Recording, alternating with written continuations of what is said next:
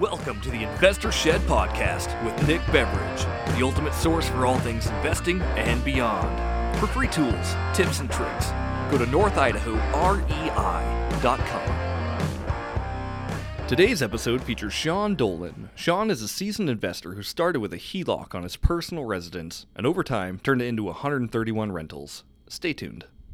Shawn Dolan, thank you so much for being here. Appreciate it. Thanks, Nick. Pleasure to be here. Yeah, absolutely. So, um, locally around here, you're a pretty big deal. You've got, uh, Don't know if I'm a big deal or not, but you are. okay. You you attracted one of the biggest crowds at our RIA meeting that I've ever had. I think we had over 50 people. It was like a, um, it was a record-breaking attendance at the time. Um, so, you must have followers. Okay. but um, yeah, if you don't mind, um, just telling your your story a little bit, how you got into real estate and how you went from 20 to 131. Yeah, be happy to. Yeah. Well, we started investing about 18 years ago. Um, it always kind of had the bug, saw that that is a way to grow wealth, and read about every real estate investing book I could find. Uh-huh. And Do you have any favorite books? um, Mr. Keller's book, The Real Estate Millionaire, is a great one. Oh, nice. Yeah, I'm a fan of that one. My current favorite book is The One Thing. Mm-hmm. I've read that three or four times. So you're a Keller fan. Oh, he did a wonderful job on those books, Yeah. especially the one thing. That's definitely one of my favorite books. Yeah. Anyway, my wife told me, you know, kind of get off the, uh, do something or stop reading, buying all these books. So Uh-huh. we went out and we got a $60,000 home equity line of credit on our house and bought a dumpy duplex in Spokane on the lower South Hill. Right. And of course, And were you li- you were living in Idaho at the time? yeah, Right. yeah. Okay. And Okay. We chose that because properties were a lot cheaper in Spokane and the tax rates were a lot less compared to the Idaho side of the line. You know, Yeah. Similar duplexes were going for about 250,000 a piece at the time oh, in Oh, wow. Coeur d'Alene. And we were picking them up in Spokane for 85,000 a piece. So about what year was this? Do you remember? The first ones were like 2005, 2006, you know, Gotcha. just kind of during the big run up last Yeah. time. Yeah, just uh, yeah, one of the peaks of the markets. Yeah, almost.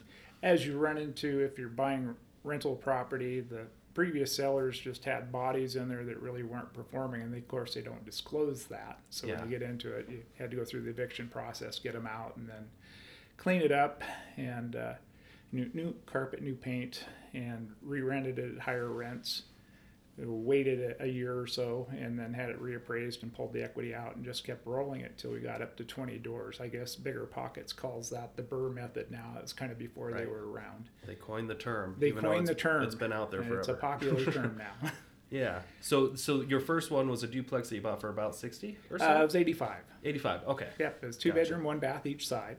Uh-huh. I think he was renting each side for about 450 a month. Yeah. Yeah, that's when the tenants that he had were actually paying the rent, and we bumped it up to 550 a month after we put new carpet and paint in it.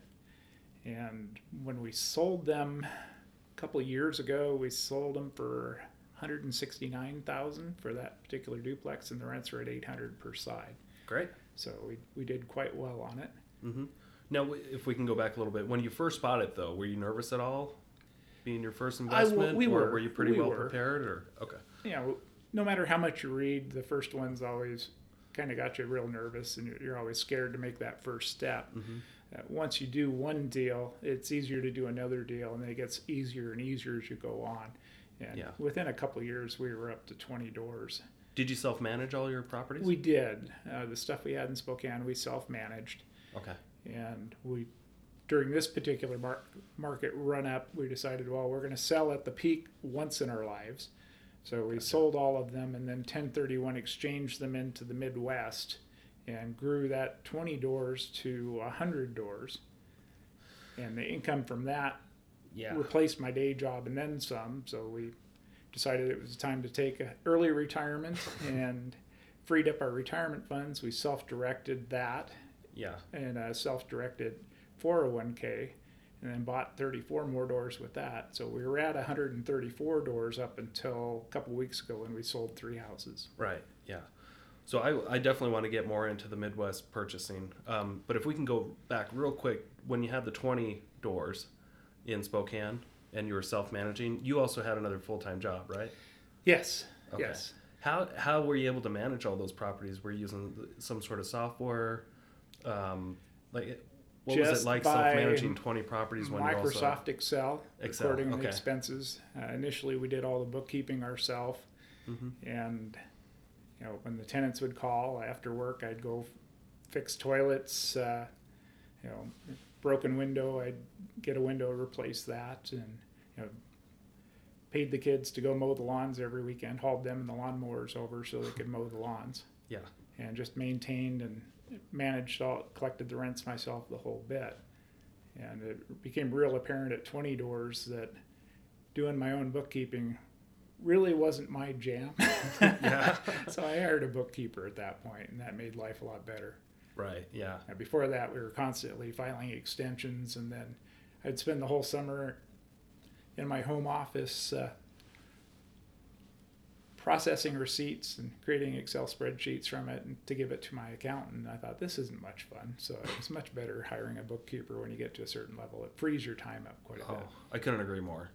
I I could not do what I can do now without an assistant helping, where I can just drop receipts in our in basket, and I just make little notes on them, and everything's goes to its proper category and property, and yeah. Yeah, that's It's- that's one of the tips that I recommend to people. You know, when you first start, you'd have to do a lot of it yourself because the finance margins are slim. Mm-hmm. But as you get more properties, you know, certainly as you get to 15 or more, hire a bookkeeper. It gives you Yeah. back your life. So um, okay, so 2005 ish, you start buying properties. You do use the burst strategy to get up to 20 doors. Yep. And um, so 10, 12 years later is when you decide um, it's time to sell these and move to the Midwest. Yeah, I was involved What- in uh, RIA in Spokane, Yeah. and there were people that were investing in Kansas City that kept saying, "Shawn, you got to come to Kansas City. There's cheap deals and good returns on investments." And I pestered me for about a year, and I decided, Uh-huh. well, I'll do some research. I started finding different markets in the Midwest. Kansas City was a little higher priced than some of them, and uh, we chose, you know, the Southern Illinois market after flying out and looking at a bunch of places and looking at the returns on investment, and bought a first package of about 18 houses from another investor. Wow. Okay. Did, now, did you buy this package before you sold your Spokane properties, or did you sell? No, no. Okay. Yeah, once we had the first of the Spokane properties under contract to sell, we started looking in earnest and got this first package under contract. Gotcha. So we could pull off the 1031 with the time frames that they tie you to. Gotcha. Okay, so you use the 1031. Mm-hmm. Do you mind just elaborating a little bit on that for the people that don't know what a 1031 is? Yeah, um, 1031 exchange allows you to defer paying capital gains tax and depreciation recapture tax on a property that you sell. You have to use a qualified 1031 exchange intermediary to handle the funds. You can't touch those. So when the at closing, the check goes to them into a trust account instead of to you. And on the back end, when you close, they pay your part to the, the closing title company. So they kind of step into your shoes, so to speak. Right. And some of the requirements that you have to worry about is you have 45 days from the date that you close to identify your replacement properties.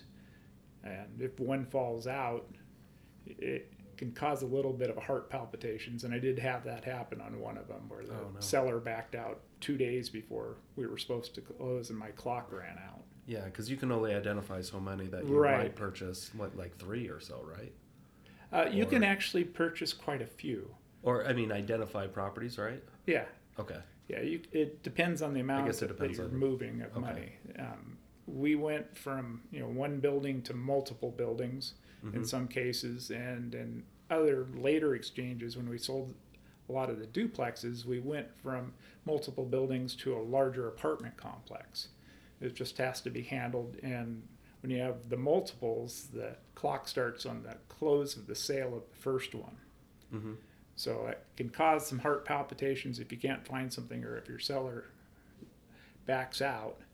Um, once you identify those and submit your list, you have 180 days from the date of your first sale close to close on them. That's usually not the problem. It's usually that identification process and trying to find something. So sometimes you get pushed into buying stuff you wouldn't otherwise buy because of the clocks. Yeah. Do, were you able to figure out exactly approximately how much um, in taxes that you were able your tax liability that you're able to defer to another date? Oh, it was hundreds of thousands of dollars. Okay, so instead of having to pay hundreds of thousands of dollars, it's worth doing an exchange. it is because what is the fee for an exchange? A thousand bucks? Oh, less. Yeah. yeah. Okay. You know, our biggest fee, and with multiple closings, was like nine hundred. Okay. So worth looking into. It is, and it's also worth shopping different exchange intermediate intermediaries because they have different fee structures. Mm-hmm. Great. So um, here we are, two years later. Yeah. You went from twenty to one hundred thirty-one. Yeah. Now I'm at one hundred thirty-one. Um, you don't work anymore at your day job anymore, right? Correct. Okay. Congratulations, by the way. Oh, nice. Not having to fight the alarm clock in the morning and yeah. So about days.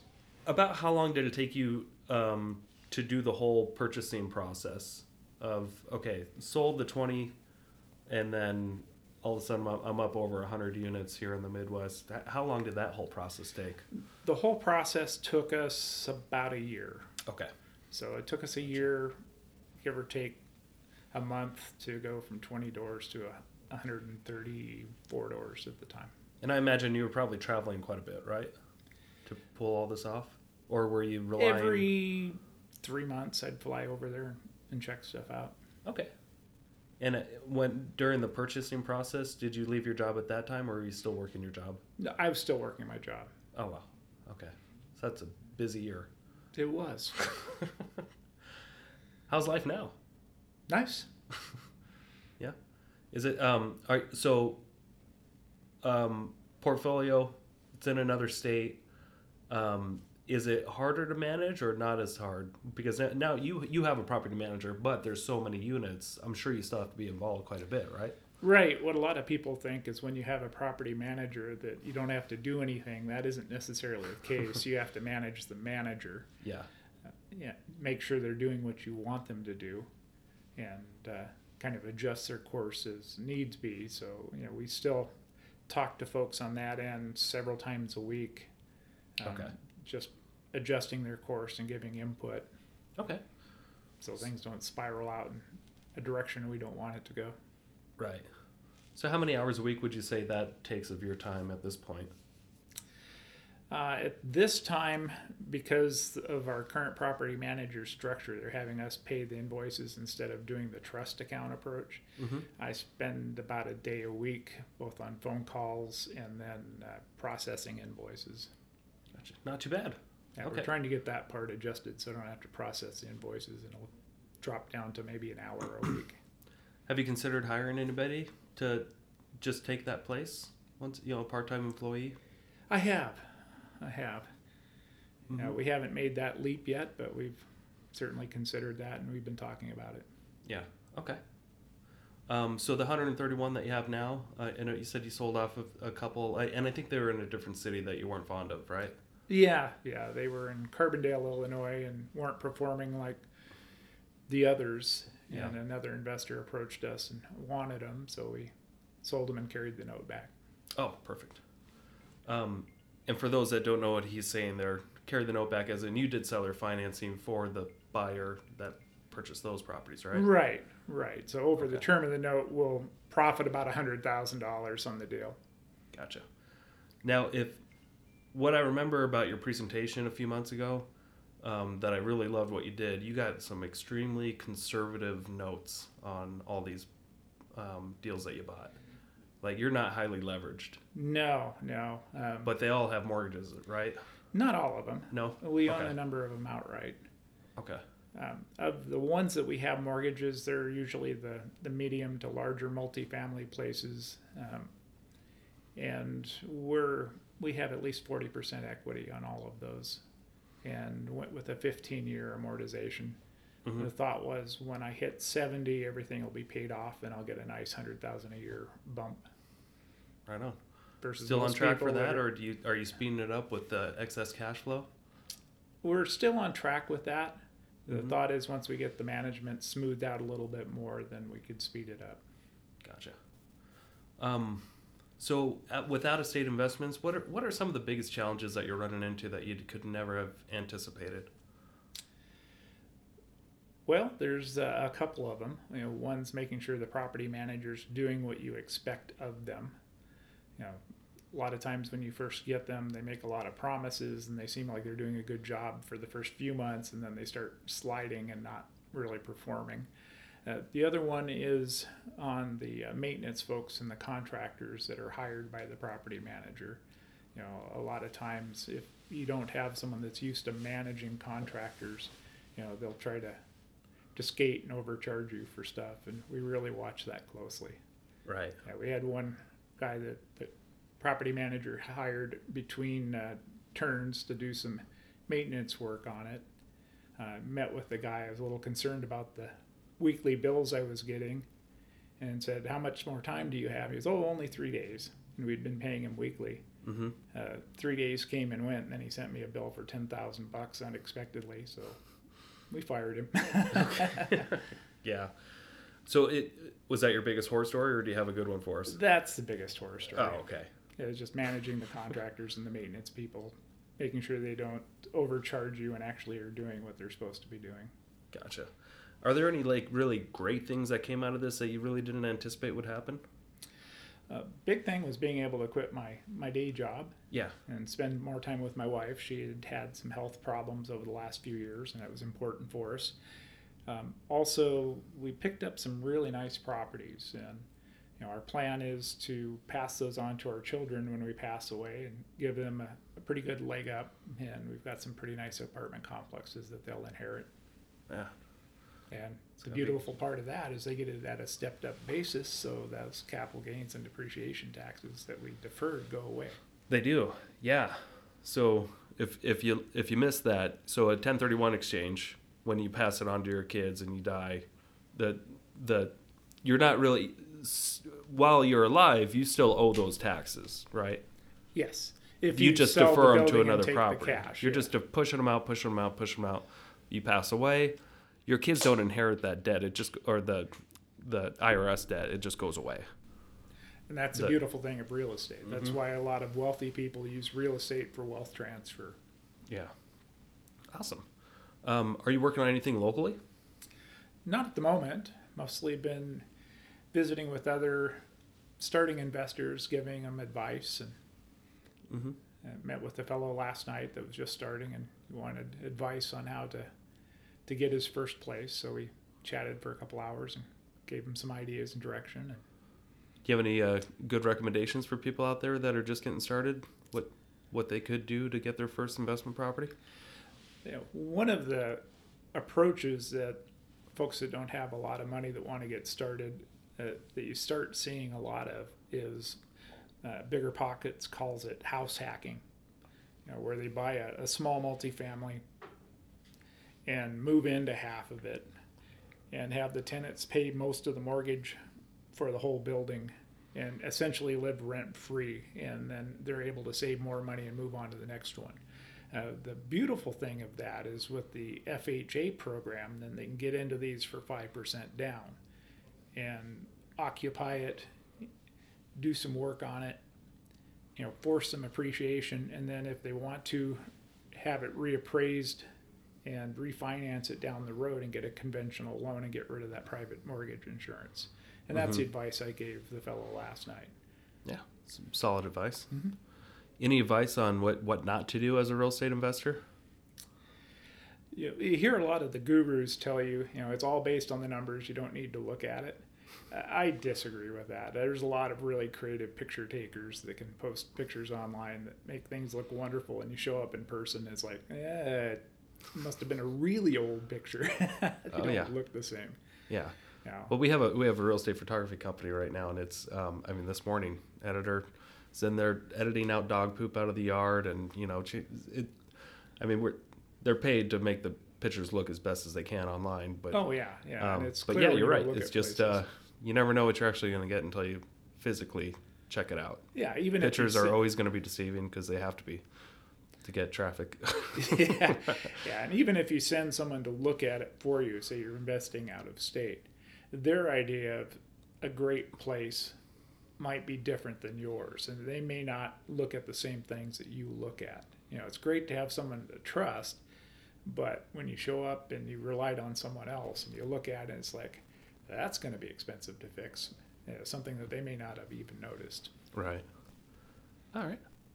So what's the uh, what's the plan moving forward? Are you, you planning on buying any more units, or are you just gonna um, just let the clock do the work now?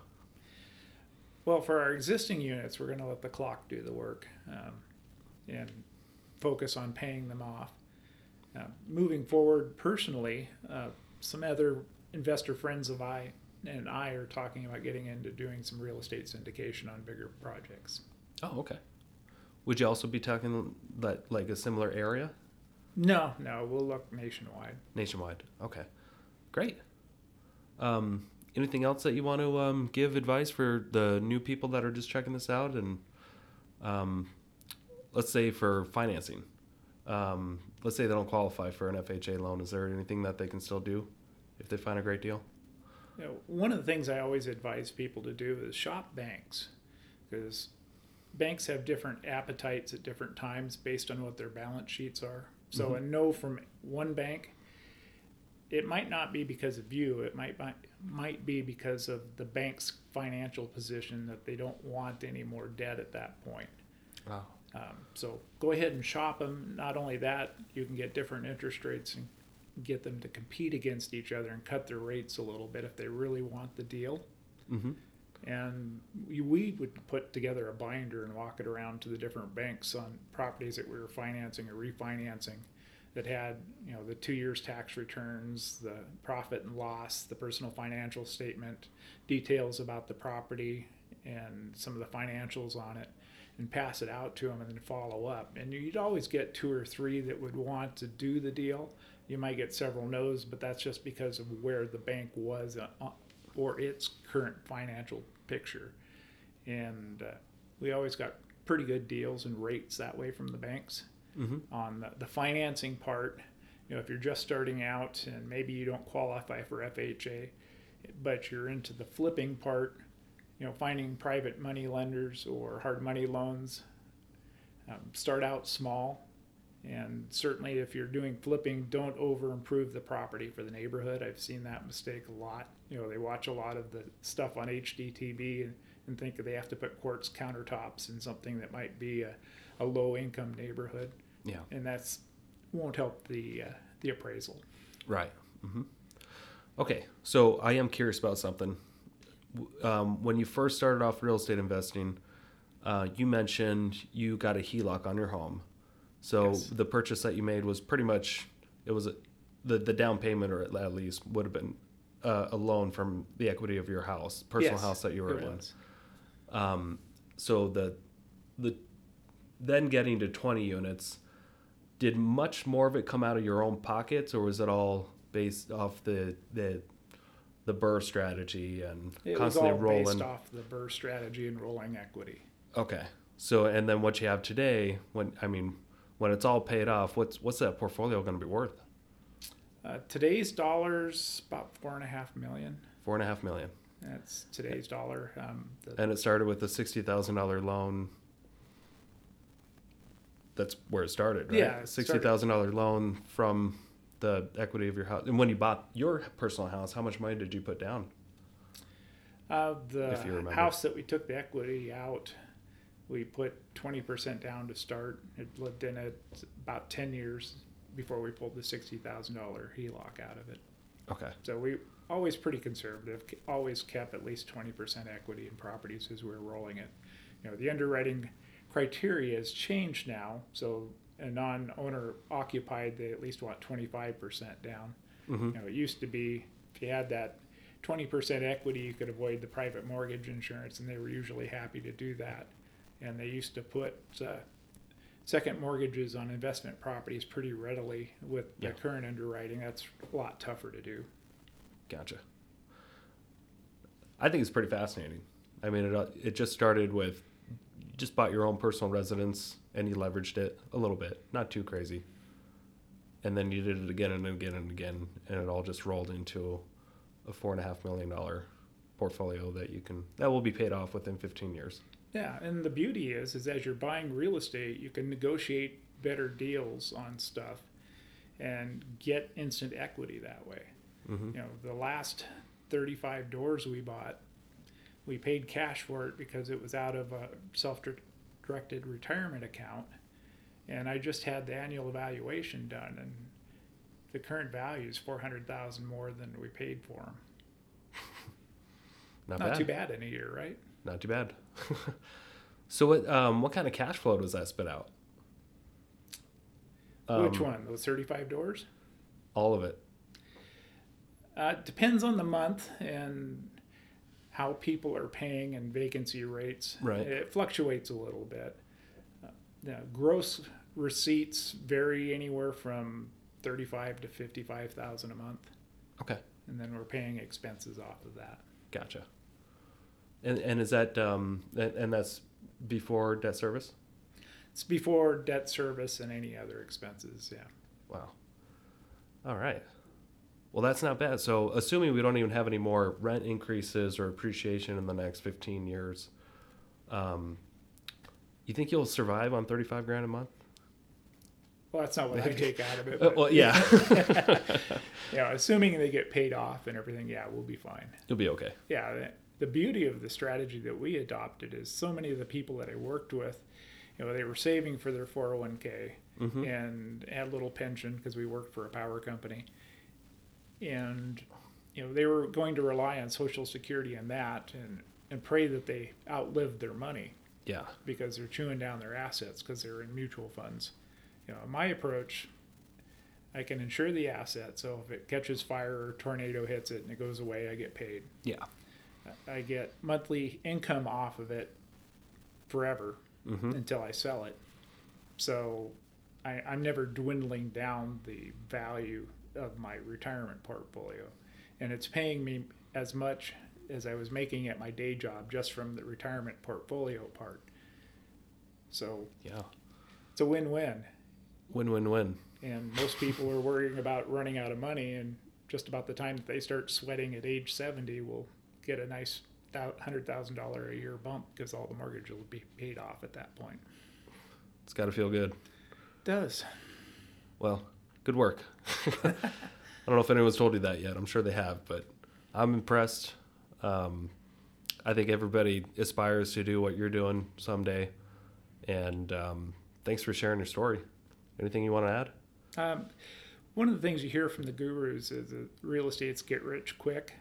You know, my path is more, you know, steady and focused and taking a long-term view on it. And I think that- works better for me. You know, the, the folks that go for the huge scores simultaneously, you know, trying to make, you know, multiple hundred thousand dollars a year.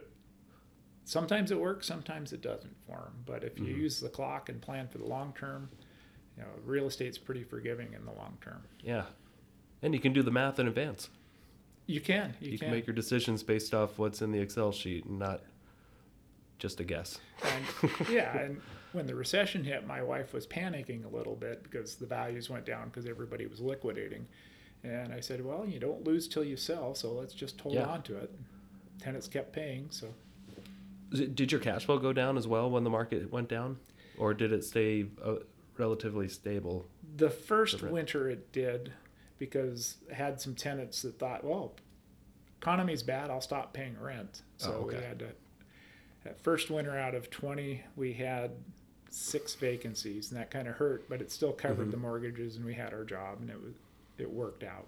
It worked out. But once we got past that, we were able to get them refilled, and then the the cash flow stayed pretty consistent.